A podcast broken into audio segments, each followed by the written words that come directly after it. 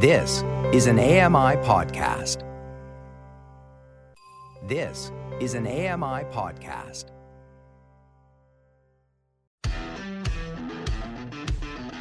Hey guys, welcome along to episode number five of Double Tap every single day here on AMI Audio and on podcast. We're here for Wednesday, the 7th of September. The Apple event is looming, but today it is games we're talking about. Yeah, I know. Games? Games? You're listening to Double Tap, your daily accessible technology show. Now, here's your hosts, Stephen Scott and Sean Priest. Oh, yes, Sean Priest is here. We're talking about games today. I have no idea why. Who, who came up with this idea?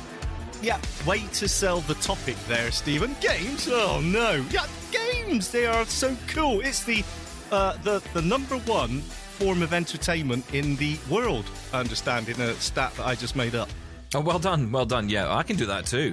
Um, I am 100% not interested. There you go. Is that a stat?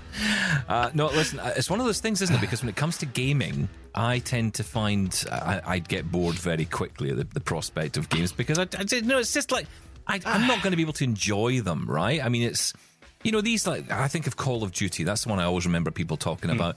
Call of Duty, and it's oh, it's amazing, and you're a soldier. And you know, I get the impression the graphics on these things are incredible. Yes, But it doesn't matter how good they are. Still can't see them. Yes, At yes. least not to we- be able to play. I mean, like if, if the whole thing was played in stills, Yeah. I'd probably be okay. well, we need the old Atari days where it used to be Hmm. four colours. You know, I'm thinking of pole position where it was a black road position. on a bright green grass on each side. I could just about follow that. Outrun, that was mine. Outrun. Oh, I see. Space Harrier, Outrun, 360. Mm-hmm. Uh, yeah, look, the. I must admit, I, I was into these, and then you know, as your eyesight goes, that, that's it. You just lose interest because you can't play them. Or, I mean, I have played Call Call of Duty when, uh, like, the first one, and it was just a case of, oh, I'm getting shot. I have no idea where it's coming from, and it it, it just echoed real life so much because I'm just following walls, feeling for doors. It was just so frustrating. So, hey, look, these games are becoming more accessible. Like mm. in, in other sectors, in other segments, in other genres, accessibility is being listened to slowly, but uh, hey, it's coming about. So um, yeah, it's very interesting times. Yeah, absolutely. Well, um, we're going to talk with uh, Sightless Combat today. That is his real name. Is it though? It is. I'm going to be talking to him just in, in the second half of the show because I don't know. You, you've got something to do today, I believe, because uh, you're clearly not Yes. hanging around for that. So fine, okay, whatever. Sorry, Left, left me to talk about the gaming. Um, we're in perfectly safe hands. It'll be you're fine. such a fan. Yes. Oh, I, I'm so excited. I literally just can't hide it. Uh, now, if I press this button, that's the wrong one. So hang on. well done. That's the wrong one. How is that possible? How's that the wrong one? Love Hang on. Where's the button? Bear with us. the news. There it is. Hey, So ridiculous. ah. How does this thing work? I have honestly no idea. early days. Yeah, it's only episode five. Yeah, Yeah, yeah, let's go that's with that. right. Okay, well done. So we've only been doing this for about five years, but you know, it's all Yeah, new, we're still right? We're all we're, still finding our feet. Still, And one our day we'll learn how this thing works. I have no idea. I just come in here and press buttons and hope for the best. Um, that's pretty much my whole career. Am I allowed to We admit noticed. that? Yeah, thanks. Yeah. Uh, we do have news, big news. In fact, breaking news. I think if I press this button, Breaking news. oh, there you go. Breaking You see, how cool is that? We we've got it all here, you know. Um, if you know where it is. Uh, Google announces a big event, Pixel 7 event on October 6th. Hooray! Okay, No, fine. no, no. The reason I'm doesn't it just seem like two minutes ago that the six A came out? That's Or what am I was I? thinking, yeah. I actually thought they'd announced the 7 already. I thought it was, everyone's been talking about the 7. Um, I kind of thought it had already happened. I didn't realize this was still to come. Well, Google seemed to throw out all the information beforehand. You know, leaked in air quotes because Google usually do it themselves, but Hmm. well, allegedly. Uh, but um, yeah, look, I love the Pixel range, so fantastic. But I don't know. It just seems wow. Is it that time already? But then again, iPhone 14. So you know, It's so funny because we're, actually, as we as we talk, um, on on this day, on this very day, I am getting a Pixel 6a sent through from Google to have a play with. So it's kind of funny that I'm super Can't wait for your review. I think they're just clearing out the warehouse. It's a case of just get rid of it, you know, send it over because we've got we've got to put these sevens somewhere. So, yeah, I think there's a seven. I think there's a seven Pro coming as well. I think this is also where we might see the rumored, long rumored uh, Pixel Watch. Now that is appealing. That does sound quite Yes. interesting if they've got the processing right inside. And uh, look, we've had a, a- a chat with Google. You and I had a, a really interesting conversation with Christopher Patnoe. Um, that conversation coming soon to Double Tap TV. Some very interesting uh, words there, and we may even tease some of those words on this program because there's quite a lot he's been talking about in regards to the controversy around Braille and TalkBack in the uh, new version of Android, Android 13. So really, um, lots to talk about there. Uh, that conversation though coming up on a future edition. But you know, we did ask to talk to Google about the watch, and nobody was prepared to talk about it at that point. So It's hush hush. They're not allowed to talk about it. They it's not out yet, they said, so they can't talk about it. So as soon as uh, it's out, I imagine nobody will say a word about it. I, I think they're just going to leave it there. Just let just put it there and see what happens. See if anyone wants to, you know, buy one. yeah, anyone notices. Well, look, you know, so far we have only really got the Apple Watch. Um, maybe that's a bit controversial to say, but I think so. When it comes to truly accessible, and I mean accessible in the case of usable as well, um, smartwatches. I think. I've got some really, hopes for this. I've got some hopes for this Google Pixel I hope Watch. so myself. Yeah, I think it's just because it's stock Android, right? So it's not Samsung having a go at it. Oh, nothing wrong with Samsung and what they've done. I mean, look, they got there. Uh, other companies, Huawei and others, that's- have brought them out. But I'm, I'm sorry. Let's let's be brutally honest. You you slaughtered. oh, I mean, in terms of accessibility, as a blind guy using it, terrible. I wouldn't even. I- I, wouldn't yeah, advise well- anybody buys one. But that's why I'm saying I'm hopeful that Google will get it right. And as for the other companies, yeah, look, what I mean is they got the product out there. They actually Yeah, got in something in a out terrible, in a Might be terrible, terrible, but yeah. inaccessible way. Yeah, well done them. Yeah, I won't be getting the Watch Five through. I just have a hunch they're not going to send Yes. one through to me. Apparently, the Sorry, process is the same. So it's not the it's not the it's not a renewed dear. processor, or certainly not much newer than was in Well, the let's Watch hope Four. the so. Has been improved. Maybe they can claw back some responsiveness, some speed. I think it's processing, Sean. I really do. I think it's a processing issue. The software, I mean, look, if it's running off some fork of Android to make Android Wear OS, you know, well, you look at the way that TalkBack performs on a phone, it's fine. So yes. why would it why would it perform so badly on a watch? And of course, the problem again we go back to is that the reason that nothing's really done about this urgently is because there isn't a huge bunch of blind people out there going to buy one. Who is going to buy a watch that is not going to give you a great experience? And I'm not saying that they'll go and buy an Apple Watch either. If you're an Android yeah. person, you, you you won't bother. You'll just say, forget it. I'm not even going to bother spending my money. And that means then development is difficult because the companies don't get the feedback. Um, yes, I See. I, I think It's I a- made a good point there, didn't I? I think you were Oh, well, you did. Yes, Yeah, I am a little bit. It's a bit of a vicious circle, though, isn't it? Because we're not going to buy it if the accessibility doesn't work well on it, Hmm. and if they we don't buy it, then they're not going to put the time into accessibility. I mean, It is, I believe, the uh, the uh, the uh, chicken Uh, uh, uh, uh, uh, and the egg. yeah, yeah, and a catch twenty two. A catch and, forty eight. Well done, you. Hang on, that's not right. Um, More news. Yeah, let's uh, see what else is in the news. Uh, we will, of course, be covering the event uh, as much as we ca- cover the Apple event because you know it's only fair to be balanced. Will we though? Probably not. Um, this this certainly doesn't help that case. Uh, the next story: more people using iPhones than Androids in the US. Did you see this story? No. Yeah. see, that's always been the thing, right? The Android user base is meant to be massive, and the, the market share for Apple isn't anywhere near Android. So I'm shocked by this. Go on. So this is a, an organization called Counterpoint. They've put this research out, and it has come up with a figure of fifty percent. So they have now equaled Android in terms of market share in the US. This is specifically US. And look, I mean, the, every study that comes out, there will always be controversy around the numbers and what those numbers really mean, and how many people were asked, and all of that stuff. Um, and maybe it's been taken from raw data. You know, obviously there's a certain amount of data out there, so we get a sense of how many people are owning these devices. But 50% to me actually seems quite conservative. I thought it would have been a little bit more than that, actually, but 50% makes sense. So, yeah, there you go. It's half and half now. People So- are Android or iPhone. So you're ratifying those results. Well done, Stephen Scott. I'm going to say fake news. That's Oh. what I'm going to say. Okay. Now, I'm. Uh, uh, there's some sort of conspiracy I going a on. for that. I've only got the news or breaking news. Uh, I don't have a fake news button. We'll have to get Mark to make a new jingle. Yeah. Fake news. Get our Uh, Rob guy no, out. Look, the, the Android. The, the the fact of the matter is that you can pick up an Android phone uh, at a lesser price. Oh, here we go. I know we got the iPhone S. No, that's the reason. Look, I, it, you could say the UK, you could say America, you could say Canada, where the uh, iPhone is a more affordable option, as into you know uh, your earnings. But you go to India, Africa, and you know these other countries, then Android, iPhone are, are barely making an impact. Right? Yeah. They are such a status symbol. They're so expensive comparatively to your, you know, your earnings. Uh, it's it's nowhere near, and uh, that's where Android really just dominates. So, yeah, I don't know, fifty percent. I, th- I suppose that's.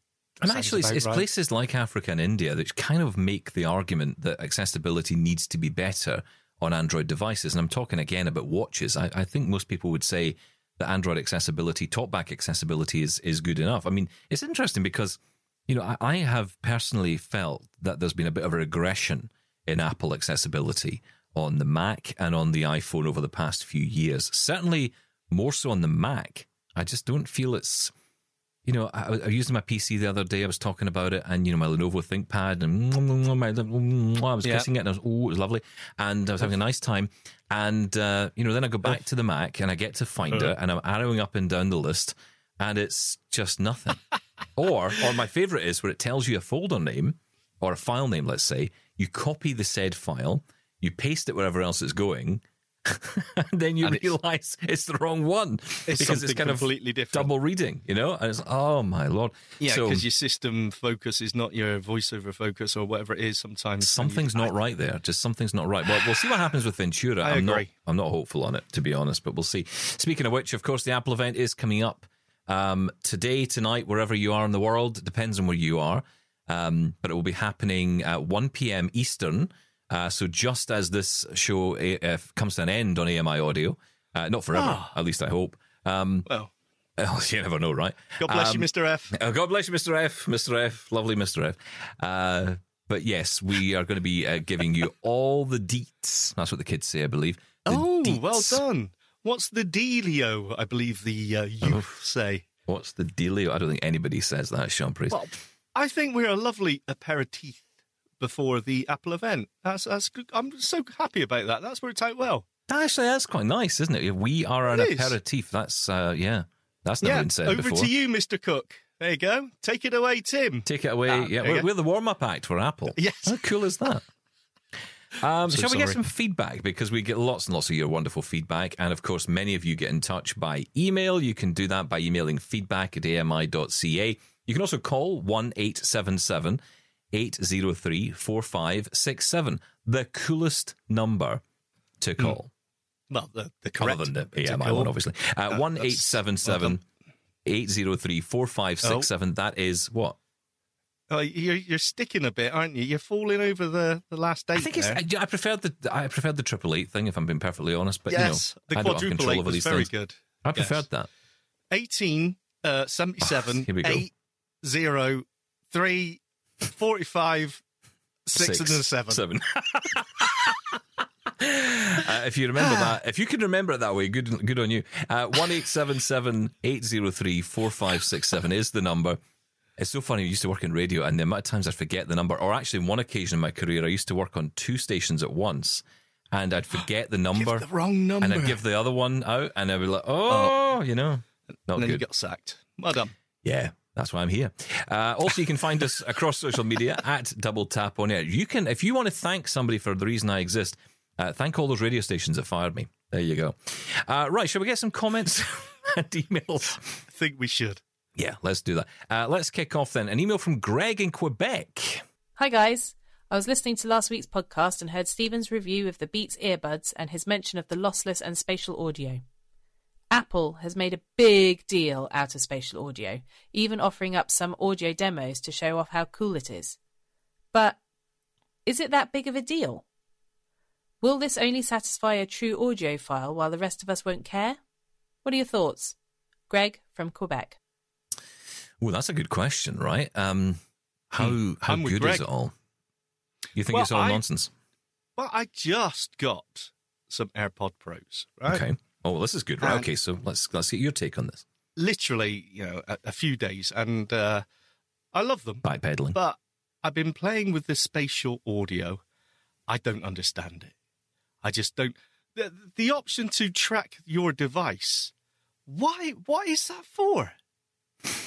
Am I being thick? What? No, I, I don't. no. So I'm watching Apple TV, and the phone's in front of me, and then if I move it to the left, it sounds like it's coming from.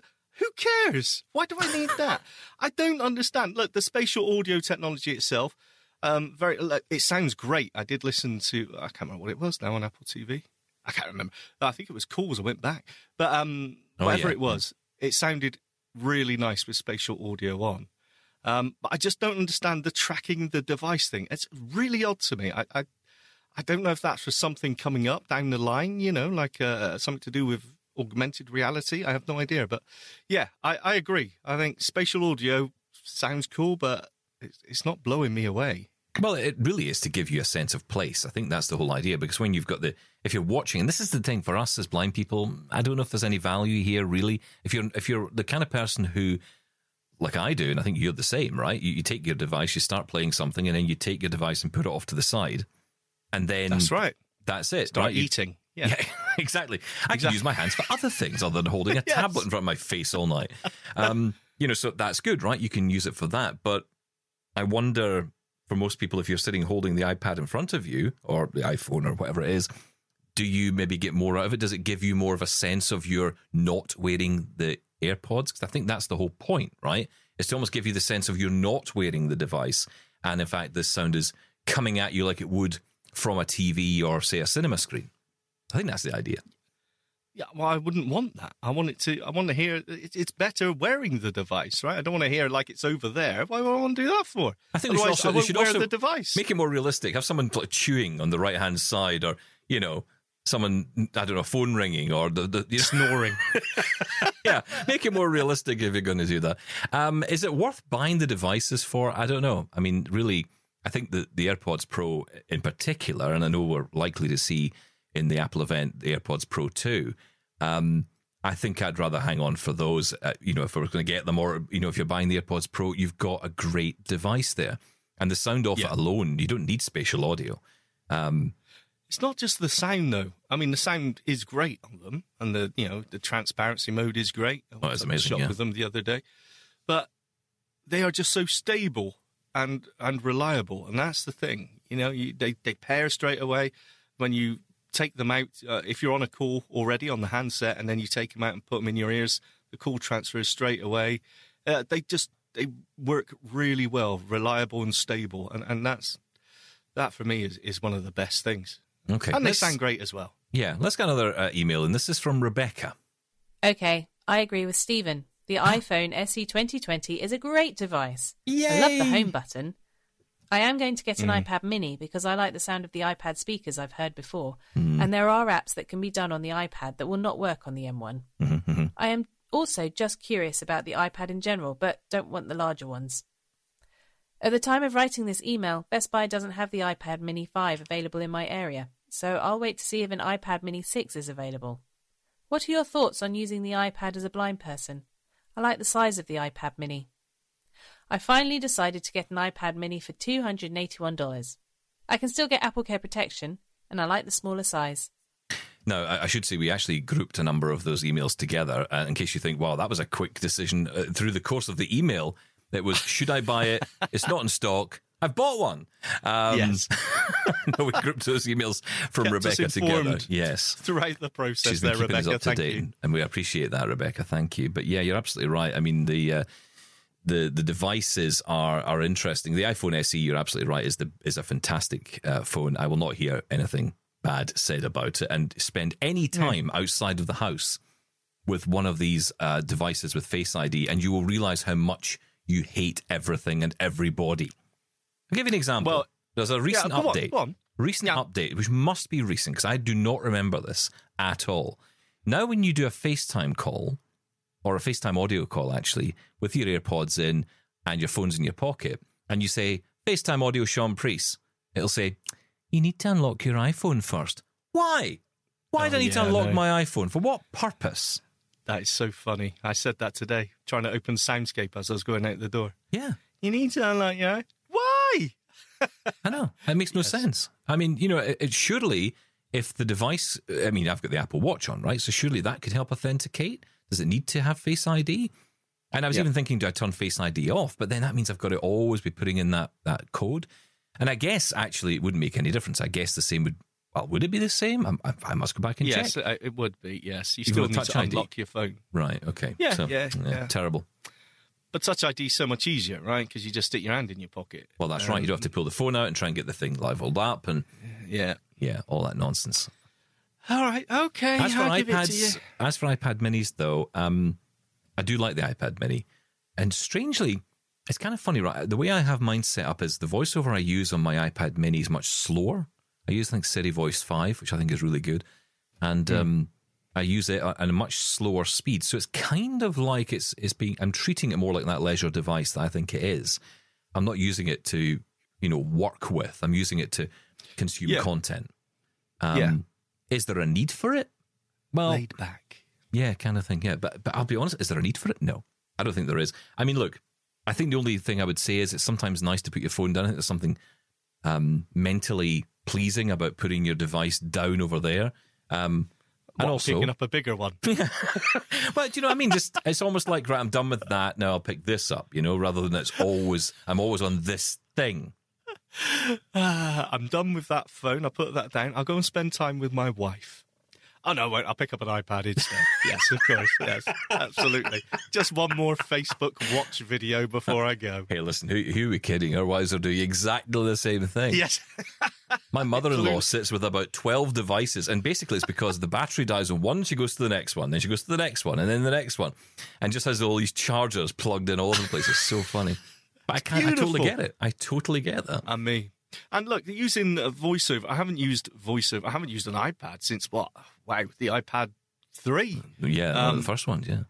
But you know, with, because of the layout, the the columns that they sometimes have there, you know, and uh, the bigger screen, it can be more difficult sometimes. You can lose your way a little bit. I find using the iPad. Hmm. I haven't used an iPad Mini though, but I'm still assuming the layout is the same with columns and things. So um, it can be a little bit more challenging, but you know, it, it's something you soon get used to. Yeah, I mean, look, let us know how you got on with it, Rebecca. I'd be keen to hear your thoughts because, um, you know, someone who's totally blind, I often think, what would be the value? Except it's just more real estate to get lost on, right? Um, yeah, just get another iPhone SE. Just Oh. get two. Yeah, I mean, yeah. I mean, I find the I find the iPhone Pro Max too big. So Well, you're welcome to send it over. You know, you want that as well? yes. Anything else you want from my house? There'll be nothing left in here. I know. Thank you very much. Uh, speaking of speaking of stuff, by the way, I didn't buy anything this week, but I did get sent something. Um, so, Freedom Scientific Vispero via Sight and Sound Technology in the UK very kindly sent me uh, a Peril camera. Uh, the, this is the camera that connects with Jaws, and Peril, um, Pearl, yes, not Peril, as in, as in peril in on danger. the sea. Right. no, peril as in uh, But I don't know. I have no idea. Peril as in you. peril. Yeah. As in, as in a pearl brooch or something. yes, Pearl. that's right. Yes. Yes, Absolutely. In found in an oyster, I think, or a clam. I don't know.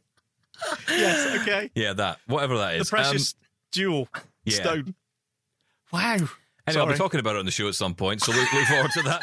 Um, and I'll tell you my thoughts. Why did they send you that? because I asked them to send me one. I wanted to try, but it's Oh, not. of course you like. asked. Yes, of course. Yeah, exactly. Look, if you don't ask, you don't get, as my mum used to say. Uh, look, anyway, stick around. We are going to be talking to Sightless Combat all about gaming, in particular, The Last of Us Part 1 and its accessibility. The re release for PlayStation 5 is way more accessible. So, we're looking forward to talking about that. Keep your feedback coming as well. Email feedback at ami.ca or call us on 1877 803 4567. Sean will be back with you for the Apple event coverage tomorrow. So excited. That's it. I'm off. I'm going to go peril diving, Enjoy. apparently. Love Double Tap? Did you know we're on the TV too? Check out brand new episodes of Double Tap TV on AMI TV every Tuesday at 8 p.m. Eastern. Or binge on all episodes online at ami.ca forward slash double tap. We're also on YouTube. Search for Double Tap to catch our episodes there too. This is Double Tap. Now, back to the show. Let's talk gaming. Yes, I know when uh, you hear the names Stephen Scott and then you hear the word gaming and then you put them together, most people run in fear. Because, because it's me, right? Gaming? Are you kidding? Stephen Scott talking about gaming? Yes, I am. And I'm joined today, thankfully, by someone who knows what they're talking about. And that is Sightless Combat, who is joining us. Yes, that is his name. Sightless Combat is joining Double Tap. Hello, how are you today? Hello, Stephen. I am doing very well, thank you. Thank you so much for having me here. Always appreciate these uh, these kinds of opportunities to spread awareness of you know gaming without sight in my particular case. But, yes, you've, uh, yeah, got, you've got no vision. Gaming. You've got no vision at yeah. all, right? Yep, I've never had any sight whatsoever, and even up to recently, I've still had people saying, uh, "You're partially blind, right? Otherwise, you wouldn't play video games." I'm like, "Uh, no." but that's and actually, you know what? As assumptions go, for a long time, that's actually been a pretty fair one. Would you agree? Mm, well, I would. I would say it's mostly through, you know, the fact that you know a lot of people say, "Oh, you know, blind people can see something," and that's why I started using the term gamer without sight in the first place because you know people said oh you're a blind gamer right? And then they said so how much can you see? And i'd say i can't see anything and they, they just didn't quite get it. So i started having to say look i'm a gamer without sight because legal blindness which is often just shortened to being blind can and often does include usable and or residual vision which i've never had. So you know once i clear that up most people get it. There are still a few that don't and you'd hope that you know going by sightless combat, you know, as a as a handle would would help. But uh, unfortunately, it, it still sometimes leads to confusion. But that's kind of why I enjoy doing what I do. You know, showing you know through YouTube videos, through streams, through uh, reviews, through other content as well.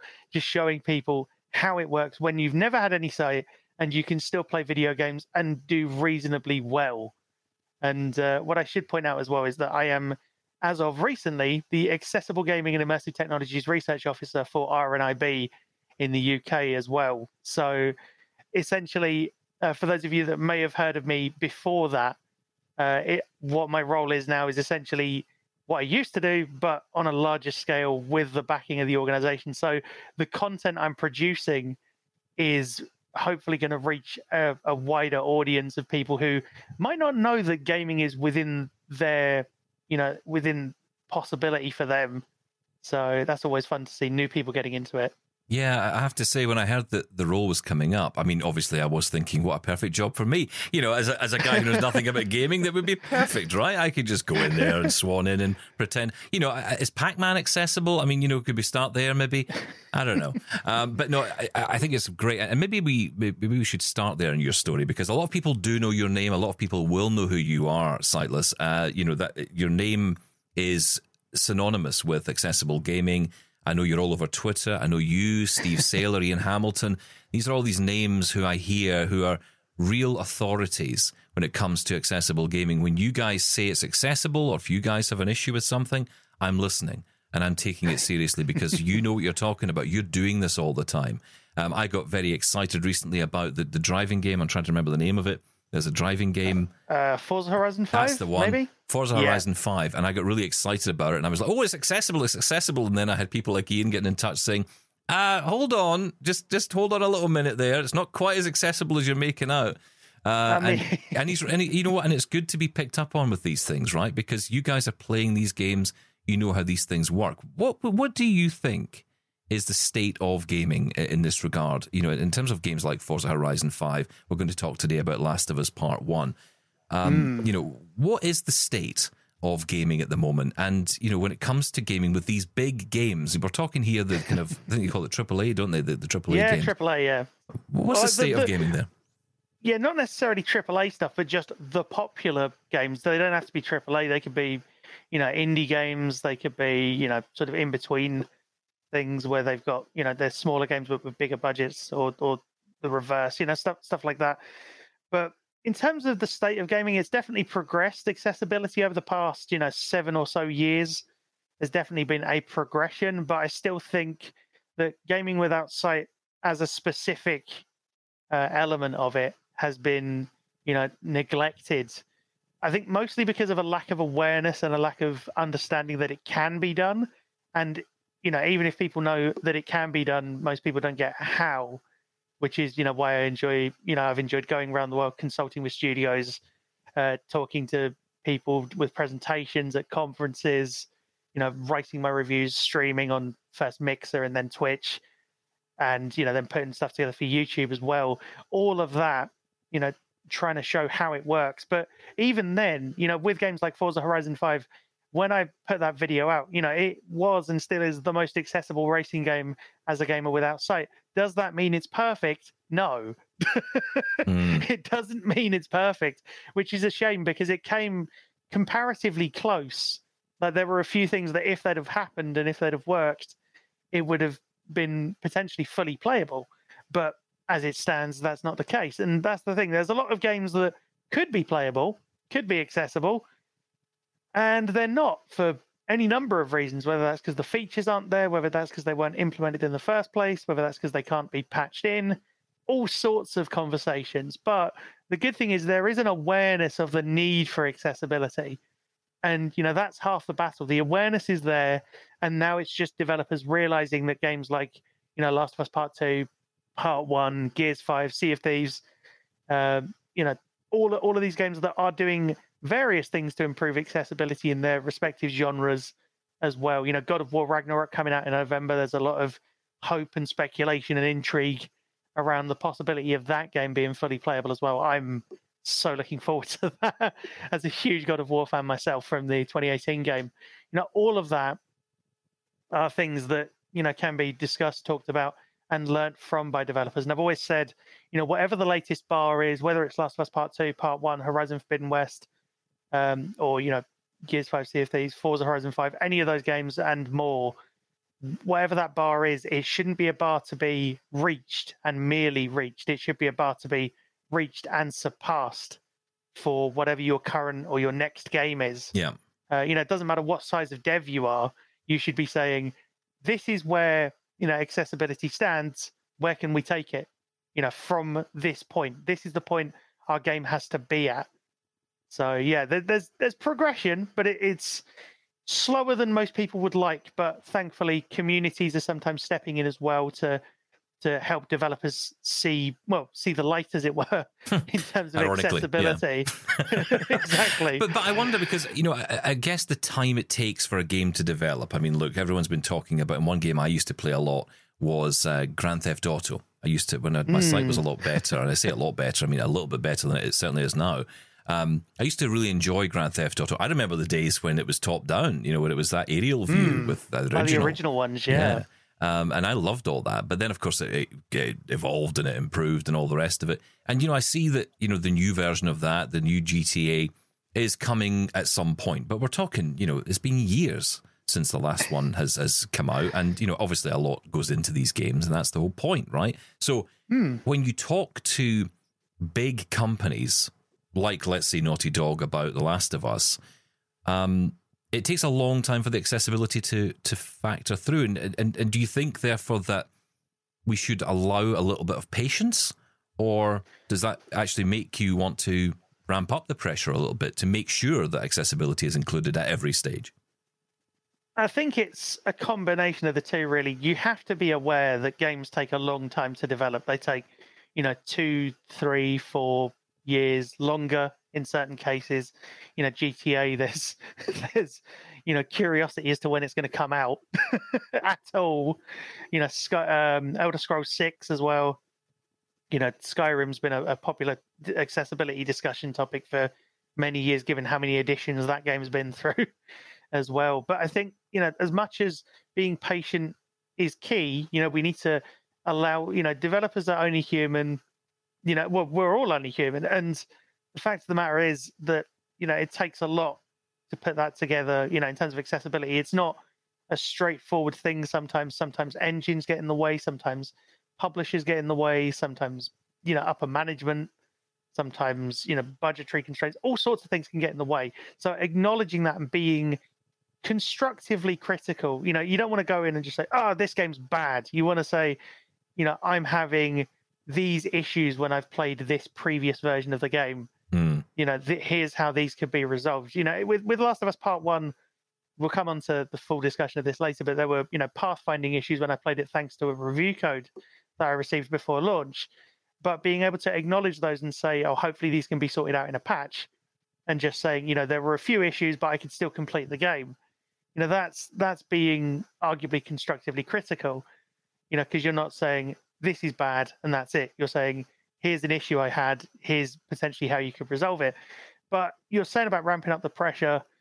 It's not so much that. It's a matter of making sure developers know that accessibility need well not just developers but companies need to have accessibility at every stage. They need to have consultants in from the very beginning is the idea. So you know, and and as an iterative process, because you know if you don't have people in for that iterative process, you're gonna you know have problems where you know you won't have seen you'll have seen an early version of the game, you'll have ideas about it, and then that feedback might not be effectively carried forward, mm. or you'll see a build of the game, you know, that's very close to release. You'll suggest a bunch of ideas that could have been thought of before and might have worked really well if they had. But because you're suggesting it's so close to release, those ideas can't be implemented. So it's a matter of having, uh, how was it? I referred to it in my lock on article I wrote a few years ago. A worldwide pool of resources, I think was the term I used.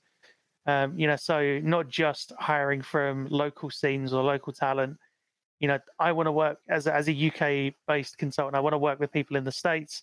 You know, I know people in the states who want to work on stuff in the UK or, or all sorts of combinations. There shouldn't be a boundary just because you don't happen to be in the right place, for instance, to work on these things. Because remote testing is a thing. You know, remote testing, remote work. We've seen that uh, you know, flourish and, absolutely. I mean, this idea, this idea of you know, where you have to be in a location for this is ridiculous now. I mean, we're all able to work from anywhere, and actually, for the disabled community, that makes so much sense because you know we can then be where we want to be, be where we need to be, be in a, a, a, a yeah. situation, a, a location where we feel comfortable, where we feel safe to be able to perform our jobs, do them well, have the flexibility. So you know, remote work, absolutely right. Uh, I mean, and in gaming, yeah, that should be embraced. You just yeah. need a living room and a PS5, right? I mean, is, is that it? Well, I don't honestly don't know, but I imagine I mean, it's helpful. Yeah, I mean, most most probably. Or like theoretically, say there's a a build of a game. Say you wanted to play Last of Us Part One and you have a PS5, but you don't have the funds for the game, and somebody else you know does. You could hook into their PlayStation and watch the game being played at the very least, and you know be able to analyze it from that view. But even then, you know, Horizon Forbidden West is a, good example. I, I, had the great fortune to consult on that a few years ago uh, with the lovely team at Guerrilla, and out of those discussions came the game's co-pilot feature. So if if you're not familiar with that, on Xbox, uh, co-pilot is a feature where you can have two local controllers in the same room simultaneously act as one. Now, PlayStation doesn't have that as of the time of recording as a platform level feature, but Horizon Forbidden West does have it as a game feature. But not only is it local, you can actually have it online as well. So I played through the entirety of Forbidden West with a co-pilot from the states, and we we were both playing essentially the same game because of the way the tech works. So it synced up so that there was basically no latency at all, which That's was amazing. A- absolutely brilliant. Because then they patched it in later as well. So initially you didn't get haptic feedback and adaptive triggers on the co-pilot's side, but you did get it on the host side. But they patched it so that now you both get that feedback. So you are both playing essentially the exact same, you know, copy of the game. It's as if, you know, I was in the exact same room. So that that's, you know, brilliant in terms of, you know, being able to remotely do stuff and, you know, hopefully if that feature were to come to all platforms in, you know, a similar format where you could do stuff online, you know, as well as locally, that might even open up opportunities. Let's talk a little bit then about The Last of Us Part 1, because that is the game that everybody's talking about online just now, including you. Uh, this has been developed. this has been developed by uh, uh, a games uh, development company called Naughty Dog. Um, have you had relationships with them? Have you been working with them on this game? No, I have not been involved with this game or The Last of Us Part 2, other than in an external capacity feeding back post review copy, is the best way I can describe it. So, when I found issues in Last of Us Part 2 during my review period for that game a couple of years ago, I fed it back to a contact, and I believe some of it actually got patched. Um, and likewise with Part 1, I found a few issues, and I'm trying to feed those back through uh, via my review and also via, um, you know, contacts I've managed to find through you know social media and stuff. But no, I've never had the uh, the great opportunity to work with that that studio. But I would love to in uh, you know current and future projects. That would be amazing. Okay, um, and uh, maybe for those who don't know, like me, for example, uh, maybe you could give us a bit of a synopsis of, of what the game is and and what it's about. Okay, so uh, Last of Us takes place. So there's an outbreak that happens of uh, cordyceps, a fungus that essentially turns humans into infected. Uh, they sort of lose their minds and they develop uh, unusual looking growths, uh, which then turns them into different stages of so different types of enemies essentially later on in the game. Um, but essentially, you follow Joel and Ellie uh, across a journey through, you know, to to get to an end goal, which I'm not going to spoil because it's an iconic story. Um, but you follow Joel and Ellie's journey, and the the uh, relationship, you know, their their relationship as it as it grows, their their sort of uh, bonding experience to each other um, after going through everything they've gone through, and you know any sort of situations they get into along the way, you know, including very very dangerous situations as well, and uh, meeting a, a, host of uh, different characters as as they go through the game, and it's very much a post-apocalyptic uh, sort of survival, almost survival horror kind of thing but with you know action set pieces thrown in. You'll know the game if you've been around popular culture long enough. You'll have known that the game came out in 2013, originally on the PlayStation 3, then was released a year later as a remaster on the PS4. Neither of which had enough accessibility to be playable without sighted assistance. And now this game brings through the accessibility features from Part Two, uh, which had a, a, slew of consultants, including Brandon Cole, Steve Saylor, and uh, a host of others as well. Morgan Baker, I believe, works on it too. Um, and those accessibility features were brought in along with new elements like audio description uh, for cinematics, which is phenomenal because it means you can now actually follow the story when you uh, can't see it in the first place. So uh, yeah, but in terms of a general synopsis, it's just you follow Joel and Ellie through their journey to get to their end point, which I'm I'm not going to spoil because it's mm. no, very much it. even yeah no I, I, wouldn't want to because even though I knew the story, I still thoroughly enjoyed playing through it. I, I knew the story through pop culture and just through watching gameplay videos on on YouTube many many years ago and over the years just soaking in all of it because I didn't think I'd get to play it, and now of course played through the entire game and really really enjoyed going through it firsthand. I want to play in this this uh, video that we uh, found on YouTube. This is from the company Naughty Dog themselves, who developed this game, and they talk about the work they've done on accessibility. And I want to get your take on the fact that they're discussing it publicly, and the fact that they are uh, making this, you know, making a big deal of this, as you know, they absolutely should. The fact they're talking about it is really interesting. Here's what they had to say on YouTube.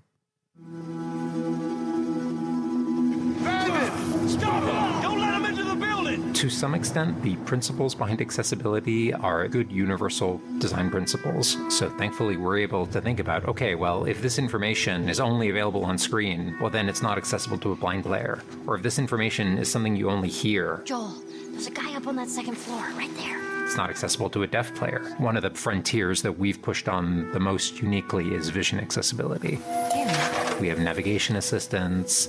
We have this enhanced listen mode that lets you scan for enemies. And that suite of features enables the gameplay to be played by players who are blind and have low vision. I think that's something quite remarkable in the video game space. There's not a lot of games I've seen do that. And the feedback we've gotten on that has been incredible. As she surveys the apartment, her eyes wander to Joel. She steps past the couch. He wears the wristwatch Sarah gifted him, which now has a cracked face. all sorts of people in the past wanted to play our games and just couldn't. They just had some limitation that didn't allow them to play our games. So it's really exciting that people have all sorts of limitations can now jump into part one and again seamlessly transition to part two because they share those same award winning accessibility features.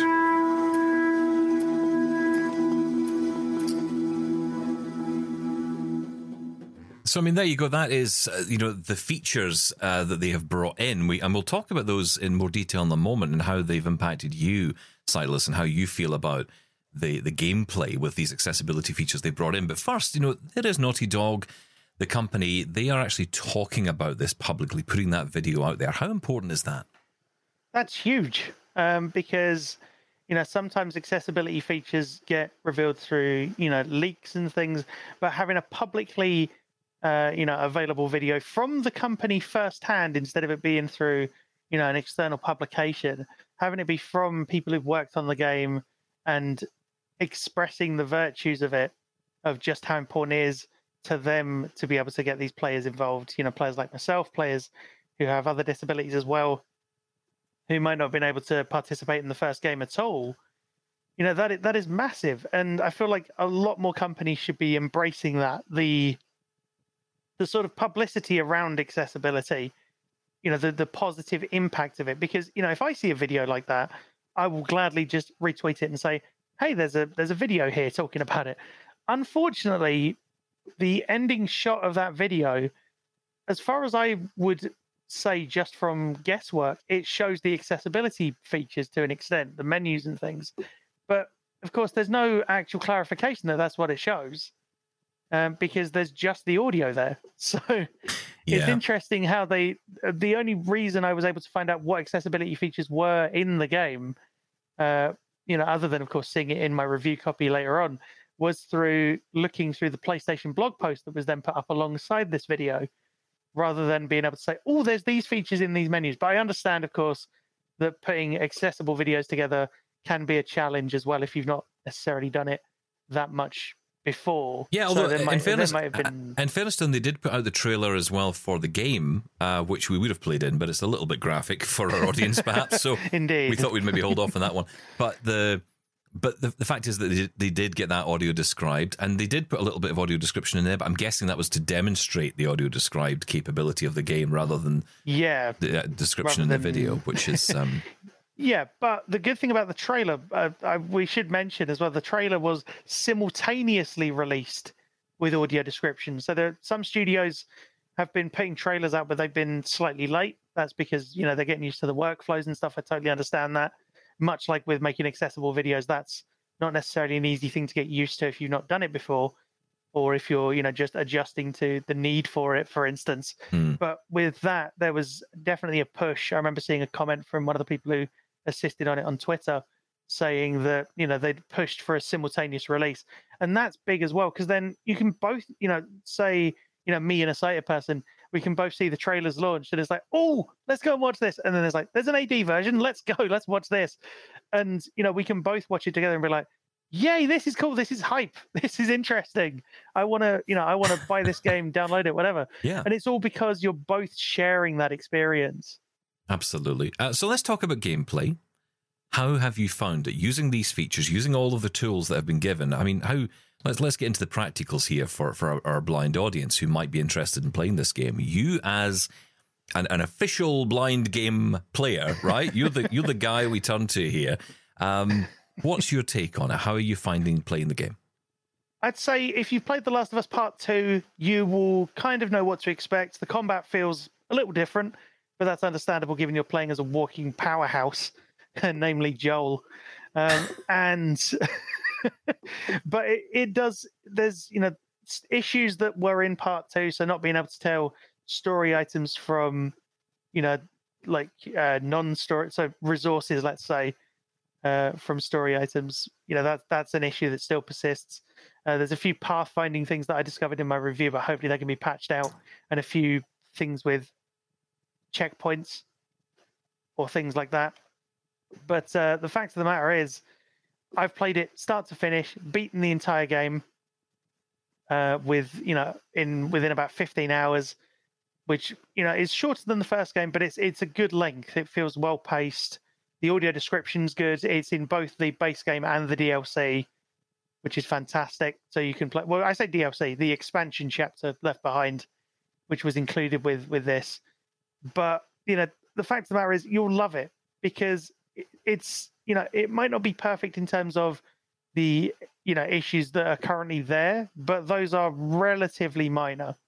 You know, I'm currently doing a playthrough on grounded, trying to get through it, the high, the hardest difficulty in the game, and to platinum the game, which I managed to do on launch day, thanks to having early access to the game in the first place, thanks to PlayStation and Sony and Naughty Dog for for that review code.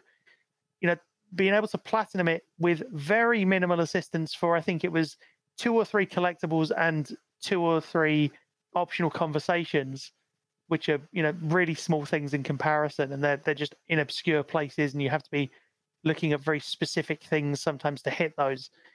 You know that's a great start in terms of being able to find those and, and get that sorted. You know, it would have been great to do it all myself, but I've really enjoyed being able to go through the game on my own terms. You know, challenge myself, have a have a fantastic time with a story that so many people have taken for granted for the last decade or so, well, nearly the last decade. And if you haven't played The Last of Us Part Two, then start with this game, and you won't be disappointed because the game will walk you through what to do, and you know the tutorials will help, and you will hopefully be able to get past everything you know on your first run. But you, you yeah, if you've not played a game like this, and even if you have, I would highly recommend picking this up. Sightless, there's so many topics we could talk about. You've got to come back on again soon because you know we've got so much we could talk about. I mean, you've got that GoXLR there. You've got all kinds of fancy tech I wanted to talk about. Uh, we just don't have the time today, but please come back again soon. Promise me you'll come back. Gladly, I, I will. I will gladly do so. And who knows, might be able to come back for a God of War Ragnarok episode if that game proves to be as uh, fruitful accessibility-wise as it's looking like it might be. Sightless Combat, thank you so much for being with us today on Double Tap. It's been a great show today. Really interesting topic. Uh, gaming. I mean, who'd have thought talking about gaming on Double Tap? But there you go. Uh, clearly, that shows how the gaming world is becoming more accessible to us, which is absolutely fantastic. Uh, that's it from us today. Keep in touch with us. Email feedback at ami.ca. You can call that number 1 877 803 4567. That's 1 877 803 4567. Or you can find us across social media at Double Tap On Air. We're back tomorrow. Listen daily from noon Eastern on AMI Audio or search for Double Tap in your favorite app. This was an AMI podcast. For more accessible media, visit ami.ca. Join me every couple weeks for the Outdoors with Lawrence Gunther podcast, where we learn about outdoor tech and tips. Plus, we look at news affecting the environment. AMI's Outdoors with Lawrence Gunther is available from your favorite podcast provider.